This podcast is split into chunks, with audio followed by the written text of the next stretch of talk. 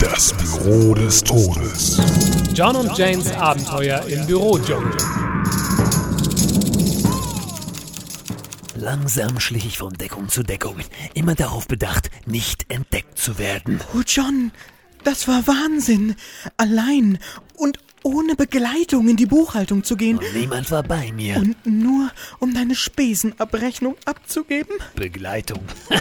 Jemand, der den Amazonas hinabgeschwommen ist, der braucht wohl keine Begleitung. Hm. Du bist schon den Amazonas hinabgeschwommen? Nein, nein, nein, nein, nein, nein. Das war rein hypothetisch gesprochen. Wo war ich? Buchhaltung? Ach ja, also, ich schlich durch die Gänge, jeder meiner Muskel bis zum Bersten gespannt.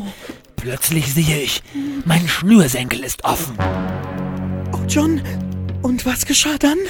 Ich war nur einen Moment unaufmerksam. Und? Ich war umzingelt.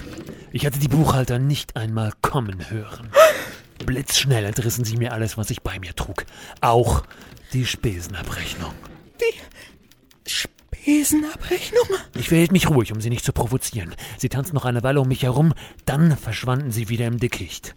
Zurück blieb nur ich und eine leere Klarsichthülle.